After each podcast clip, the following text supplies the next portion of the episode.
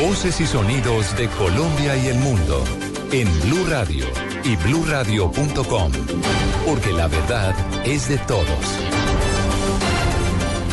9 de la mañana, dos minutos. Tres contratistas de la empresa EPM fueron avaleados en las últimas horas mientras realizaban un operativo contra las conexiones piratas. Uno de estos operarios murió. La historia la tiene desde Medellín, Diana Pérez. Los tres contratistas llegaron a la zona para atender la reclamación de una vecina que aseguraba que la factura de los servicios públicos se le había incrementado de forma inusual.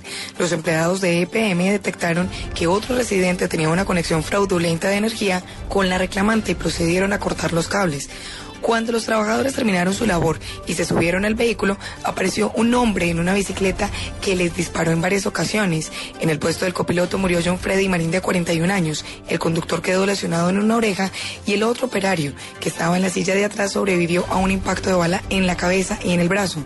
La policía detuvo al sospechoso, quien tenía la conexión fraudulenta para realizarle la prueba de absorción atómica para saber si tenía rastros de pólvora en la mano, porque en la residencia no le encontraron armas. Las autoridades aún esperan el resultado. Informó desde Medellín Diana Pérez, Blue Radio. Gracias, Diana. 9 de la mañana, tres minutos. En Cali se presentó un nuevo ataque contra un pasajero de un taxi. Nuevamente, desconocidos que se movilizaban en una moto dispararon contra los ocupantes del vehículo. Información con Juan Carlos Villani. Buenos días.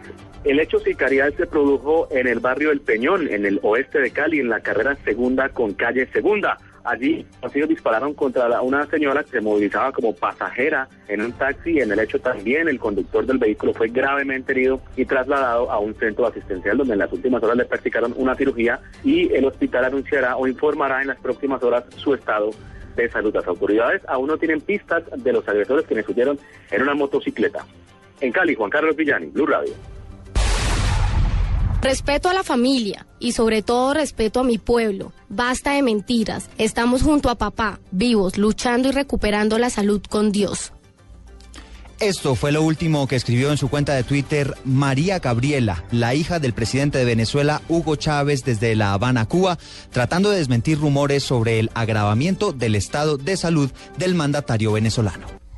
Noticias contra reloj en Blue Radio.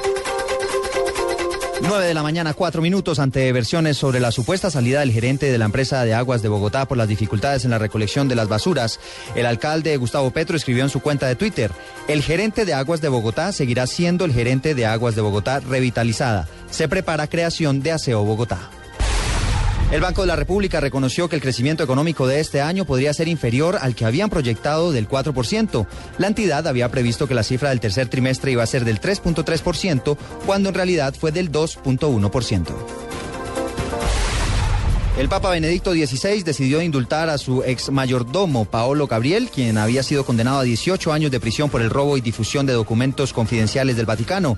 El informático, señalado de ser su cómplice, Claudio Ciarpelli, también fue indultado. 9 de la mañana, 5 minutos, sigan en Blue Jeans.